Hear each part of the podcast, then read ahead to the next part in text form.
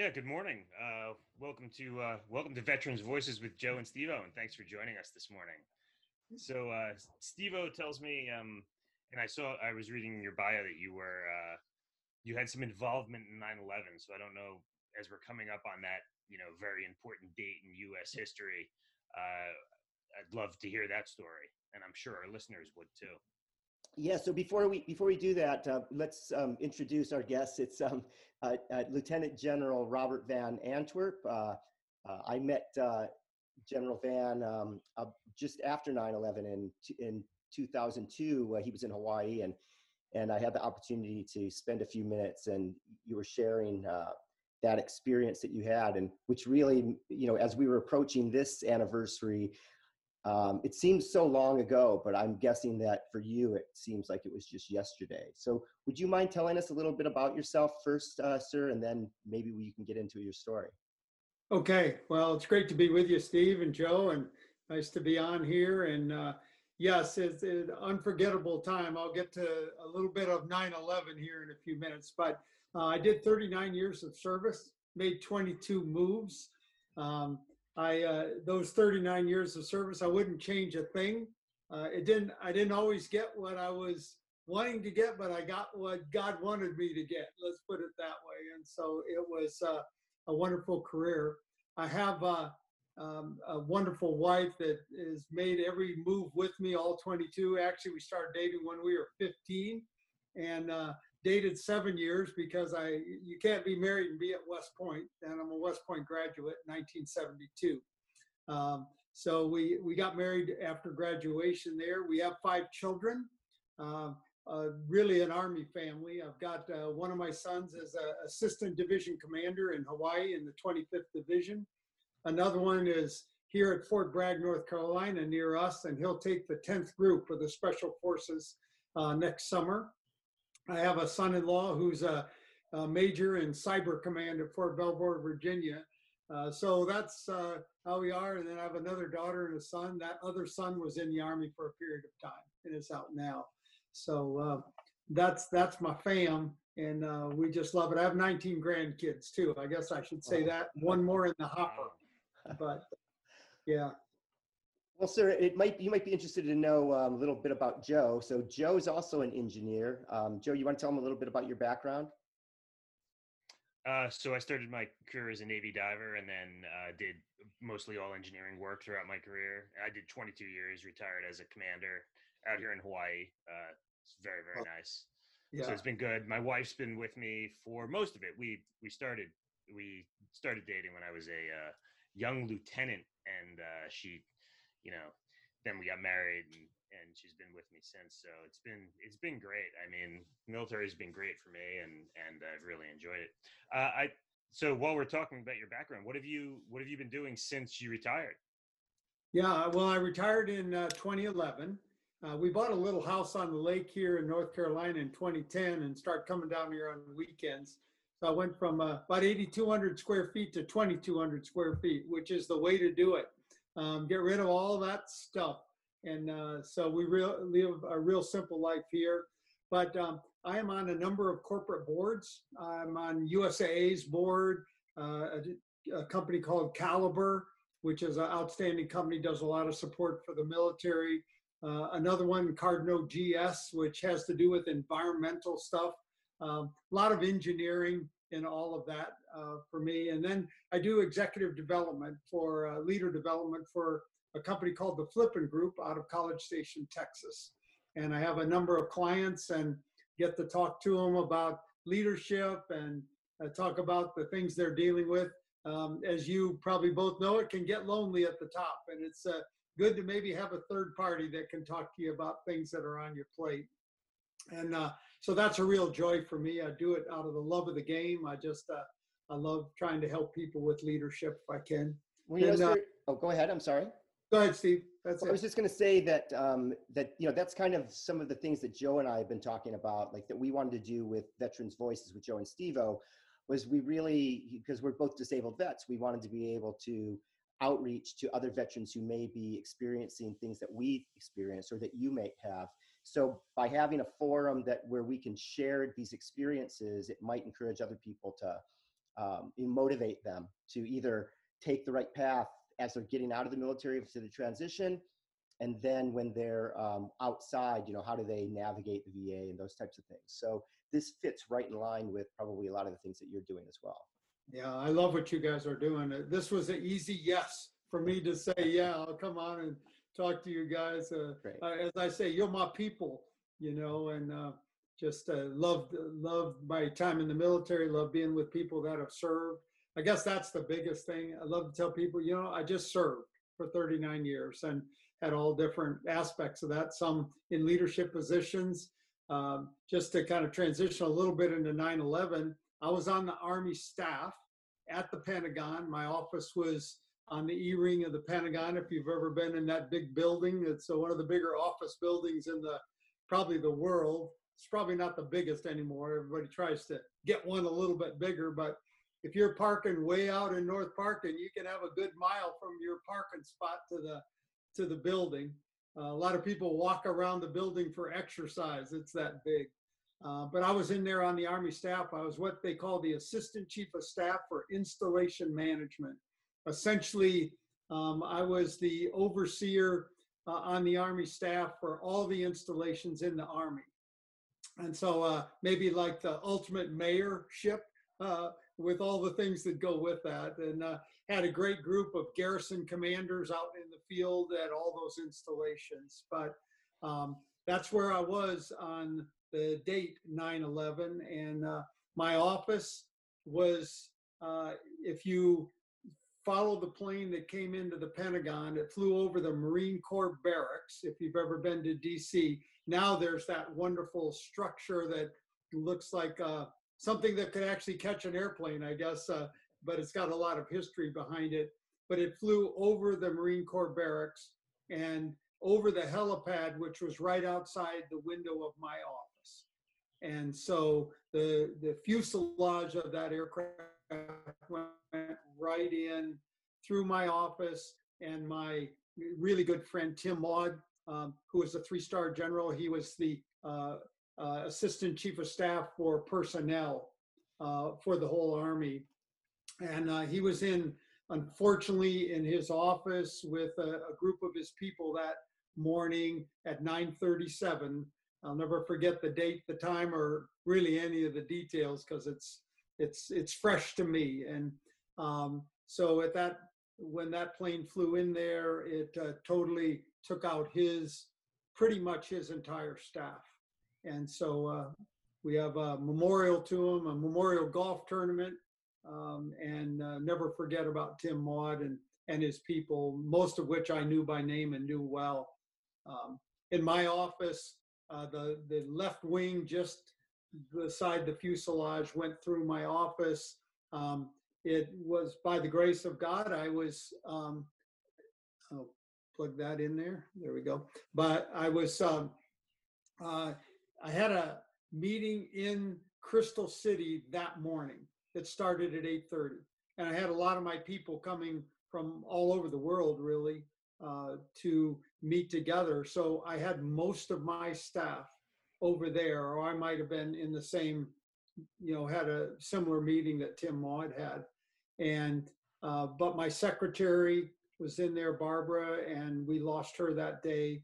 And my, one of my um, really uh, executives, Sandy, was in there and we lost her that day. And then Brian Birdwell, who was one of uh, the two execs, um, was on my staff. He went down into the bathroom on the C wing.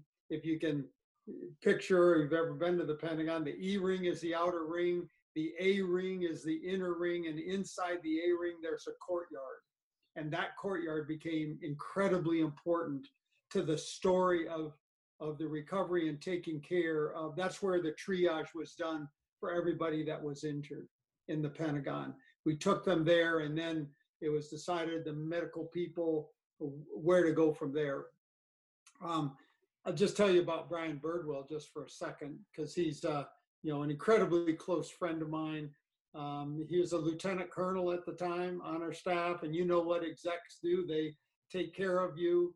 and he did uh, an incredible job for me and for my deputy. He was really my deputy's um, exec, and he was in the bathroom when the plane hit. A fireball went down the hallway that goes all the way from the E ring to the A ring, and just lighting everything on fire because it was a fuel fire, just incredibly hot. Just a side note, I went back in my office two weeks later, and even safes that were supposed to be, you know, good up to X number of degrees were melted. There was nothing left, nothing left. And uh, as that plane, as that fireball went down, Brian was just coming out of the bathroom on the C wing, which he tells with a lot of amusement, you know, that going to the bathroom might save your life. Um, but he did catch on fire the minute he stepped out of the there. And of course, we used to wear a lot of polyester back in those days, and uh, I'm very cautious about that. Uh, of what he had. So he caught on fire. He was burned over about 60% of his body that day. So he was one of them that um, actually he was face down in the hallway. Um, they had just renovated our part of the building and they had put sprinkler systems in there and Kevlar on the windows. So uh, I hate to look at it this way, but it could have been worse. Had some of those things. But Brian immediately hit the floor. He said there was a black, acrid smoke and cloud down within about six inches of the floor when he was just in the edge of the hallway there. So he had even had to turn his head sideways to breathe. Um, but the sprinklers put him out. And then he didn't know which way to go. Could he even crawl? And uh, uh, someone that I don't know, Brian now knows him, I don't know who it was, yelled from another part of the building, came out through one of the crossways and said, Is there anybody in this hallway? And Brian, they were able to connect.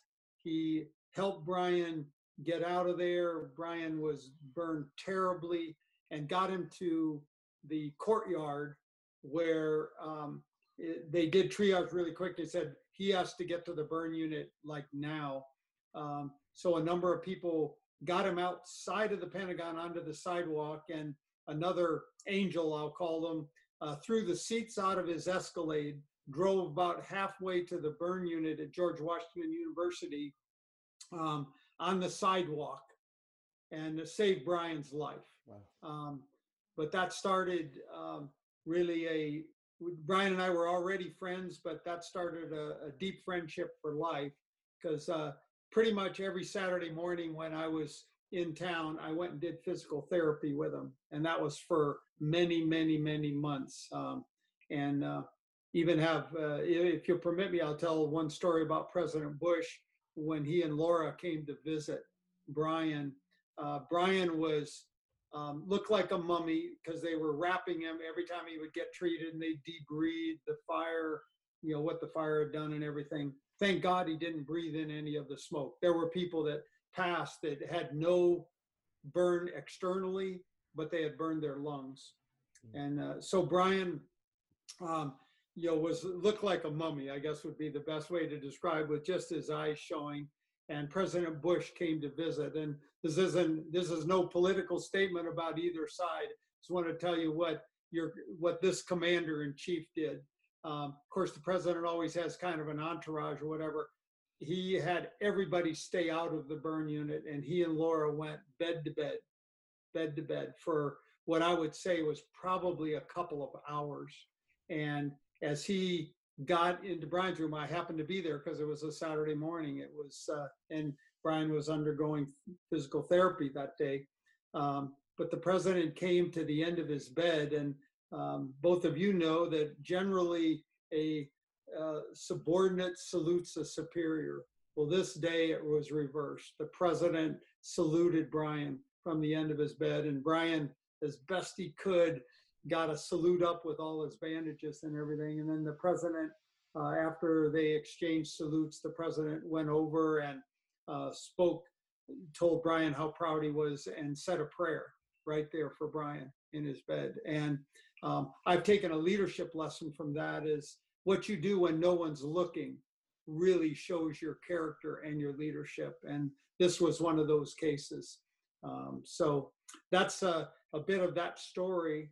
Tell you the other part of that story is I was a commander and and at that time I had about 500 people working for me in the Pentagon. They weren't on the same side of the Pentagon that the plane came in, and then had offices throughout uh, the country. But uh, we had about 500 people working in the Pentagon, and so like like a leader, any leader would do, you want to know who who was affected by this. Did we lose anybody? We very quickly uh, made the rule, if you will, that you had to you couldn't just say i know steve or joe they're, they're over in europe visiting one of the europe installations. We said you had to hear their voice and recognize their voice or see them. That was our watchword we are going to take none of what i think they're somewhere.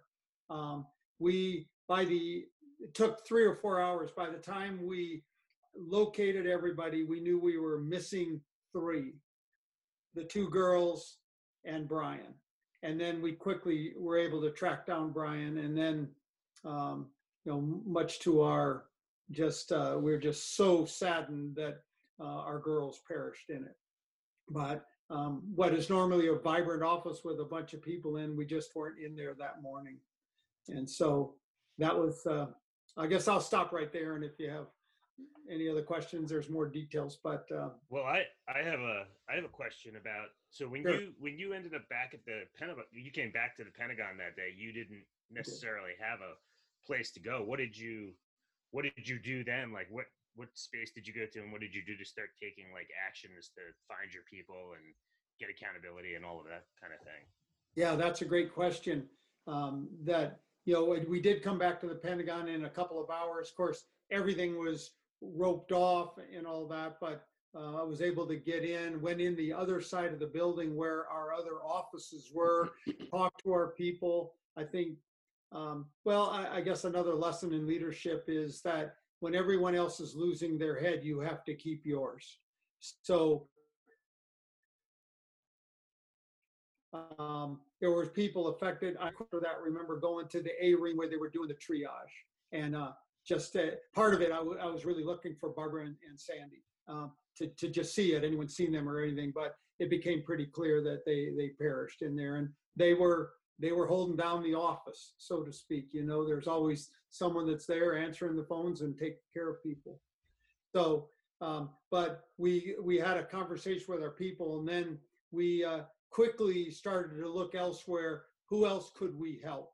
And so I was part of the litter bearers that uh, carried people out to the sidewalk to get them to the hospital. That was part of mine. You know, at, at some point, when you figure I've done pretty much all I can do, let me just get in there and pitch. And so that that was what we did. And uh, a lot of our people, they were part of the, they were assisting people in it. Of course, at the same time, the firefighters were pumping gallons and really a lot of the damage to the Pentagon, some was the fire, but the other was the water uh, that came in because just thousands and thousands of gallons pumped in there to put it out. A fuel fire is like none other. It's uh, they burn hot. They're they are hard to extinguish, and um, so I guess the you know the first thing, as I said, was accountability. The next thing was to pitch in and try and help, and anyone that was injured to the point they needed to get to the hospital, we were helping on doing that one of the real dilemmas that day, by the way, it was just kind of a sidelight, is you think, well, everyone wants to call their home, call their family, tell them I'm okay if you're okay. And uh, the cell towers were just overwhelmed, so you couldn't get through. My wife act, actually heard, I was able to talk to a friend, one of my friends that was at the meeting with me, lived in Atlanta, had a cell phone that had an Atlanta number, and it went through Atlanta and then his wife called my wife and told her I was all right. But uh, you know, really, it was not a time I, I, wasn't worried about myself, but I knew that there were others she would be. So, um, so anyway, that's uh, what I did the rest of that day, pretty much. So, so, um, so you mentioned, um, you know, when we we spoke for a minute um, when we were setting all this up, that you you you you remain connected to to uh, a group of people. You guys kind of, you know, I guess you probably speak every 9/11 and and We maybe do. reminisce and catch up and see how everybody's doing if everybody needs anything. So can you tell us a little bit about that? Sure. Yeah, I, I keep track of the two families um, of Barbara and Sandy, but also Brian Birdwell, who I, I didn't mention, but he um, he's recovered. He uh, has to watch being out in the sun, but he is a state senator for the great state of Texas, and so uh, we talk more frequently than just 9/11. Anytime something comes up, we we talk about it, and he's the one guy in the world I talk politics with because he's a state senator, but uh, I don't talk much politics. But um, yes, we do. Uh, one other sidelight is, you know, what happens in the aftermath of something like this? There, the the the army and well, all the services set up a a place where uh, family members could come, they could get help, they could get assistance, um, they could talk to their loved ones and and all of that. And there was a lot of tending to after that and um, some great people were put in charge of that.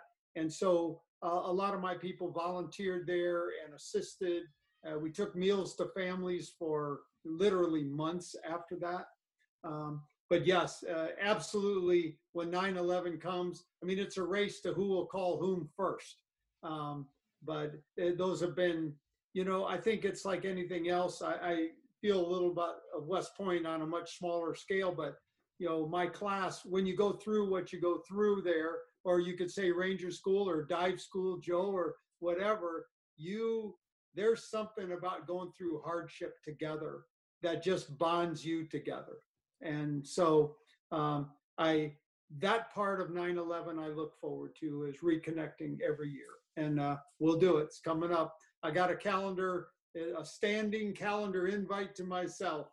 Uh, make those calls. Yeah, I mean that's it's it's very true what you said. How uh, you know the times that are the most challenging in our life, whether it's a, a, a challenging training that you're through or some life experience that you've you've gone through, those are the things that bind people together. Um, and really, I feel bring like the most value to your life. Uh, I wanted to ask a VA question since uh, we have a lot of veterans that listens listen Okay. to this. Good. So how so as tragedies happen and then they are no longer fresh and then the next tragedy occurs. So over the years for for Brian and for you and for the other people on your staff or people that you know in the Pentagon that were exposed.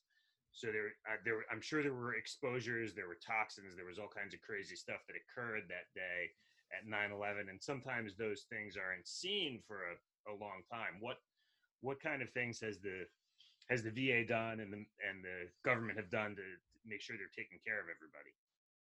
Yeah, I would say, uh, and I was involved uh, a little bit on the periphery, but because Brian was in the in the system, and later on he would do a lot with the VA. But uh, just like you say, there's those um, seen and unseen. One of the things that we're seeing today is PTSD. Well, if you want an event in your life that's going to affect you like that, 9 11 would do it to you. And so that's one of the kind of unseen, but those with visible um, things like Brian had, uh, the VA has been awesome in what they tried to do. I know the VA gets, uh, you know, good and bad raps, but uh, it, you know, to me, uh, they responded well. And of course, the, there's uh, a big VA system in the DC, Northern Virginia area that was very helpful. Uh, since then, I've been involved. I'll just tell you one other thing I've been involved in. It's what they call Operation Heal Our Patriots. It is run by Samaritan's Purse. It's uh, they they take 10 couples uh, a week for 16 weeks every summer. This is about the ninth year they've done it. We've gone eight different years with them. And one of the things they do, they talk to people about the VA and they have experts that know the system there that can talk to these wounded warriors uh, and wounded warrior couples to try and help them through the system. Um, but the medical, medical, you know, some of these, uh, you know, what I've seen, some of these folks, they're going four, five, six appointments a week, Mm. a week. Right. The other part of that that came out of that was that a lot of the spouses became caregivers. And, you know, when you have children and you're trying to care for your wounded spouse, that is tough. And it's, uh, it kind of changes the dynamic in a marriage relationship. So we try and do a lot of healing with that too. And that's why we're involved in that part of it. But um, overall, I mean, the VA is tough. I've known a, number of the leaders of the VA, um, you know, and, and it's tough work. Uh, General Shinseki, of course, was one of my chiefs of staff when I was on the Army staff. so, So, um, so as we kind of wrap this, um, we've got a few minutes. Um, so, so I guess the the one important question I have for you too would be, how did that impact? I know you're a Christian. How did that event impact your um, your faith and how you went forward? Because you still had another ten years of your career to go. Right. Well, that's a great question, Steve. You know, I think one of the things you deal with, you, you know, why was I in Crystal City that morning? I mean, it was planned way ahead of time, but went over there about 8:30. You know, 9:37. This hits. My office is destroyed. Uh, you have to be a little introspective and and say, why me? Why am I still here? Uh, in that, I'll tell you where God brought me through that is that I'm not finished with you yet. And I like to think that's why I'm determined. I'm 70 years old right now. Um, I will always work and try and help and be of service, uh, whether I'm on the elder board at my church, very involved there, Samaritan's Purse that we talked about there. Um, I think what it did, it even increased increased my fervency to be in there and help people that are in need. Um, so that's that's kind of what happened. I do uh, I do I became a Christian in 1977, and I have a, a, a very strong faith, and that's the centerpiece for our family.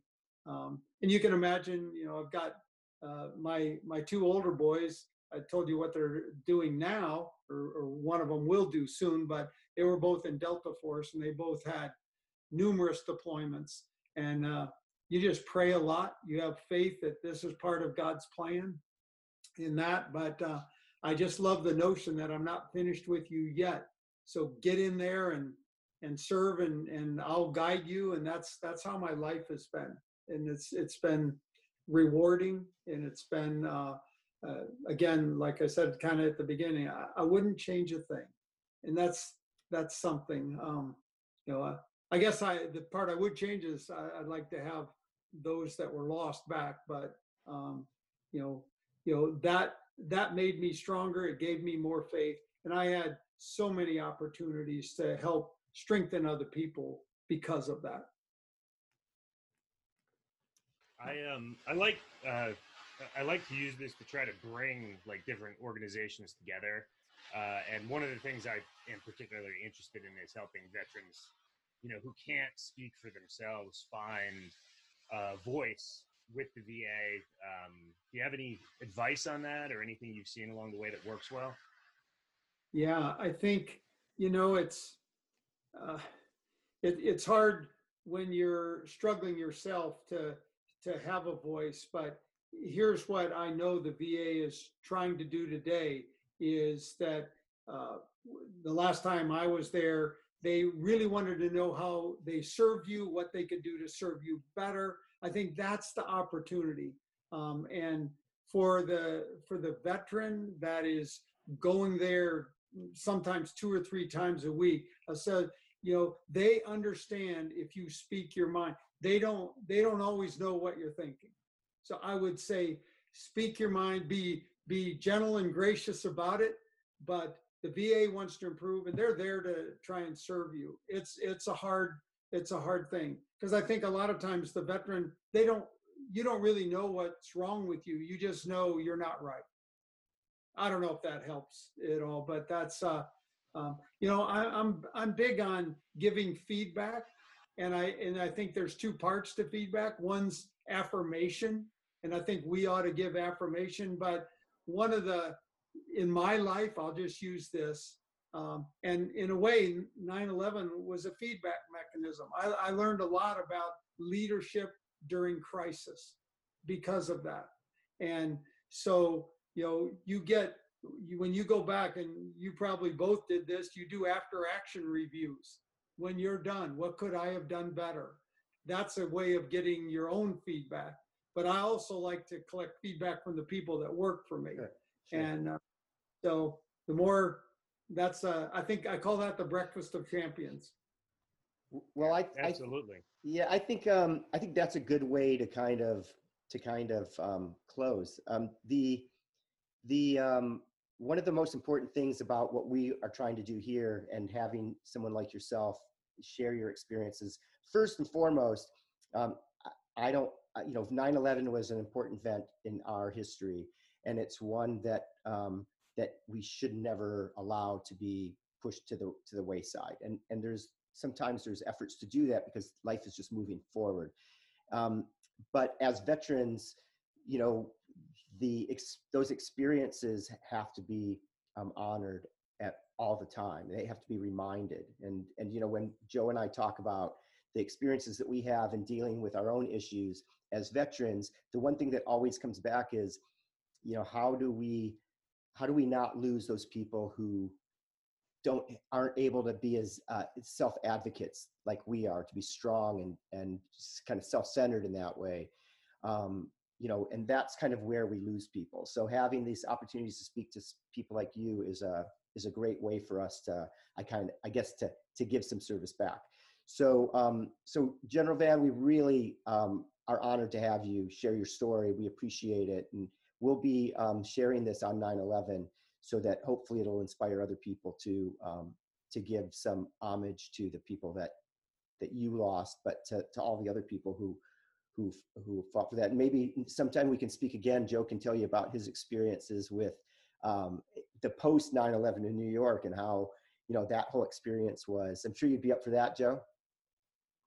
Yeah, that's a that's a story that if we if we don't want to get into, I I ended up brief briefly. I ended up in Fleet Week uh, two years after 9/11 uh, in New York City, and it was it was quite the gracious reception. I will I will state by the city of New York.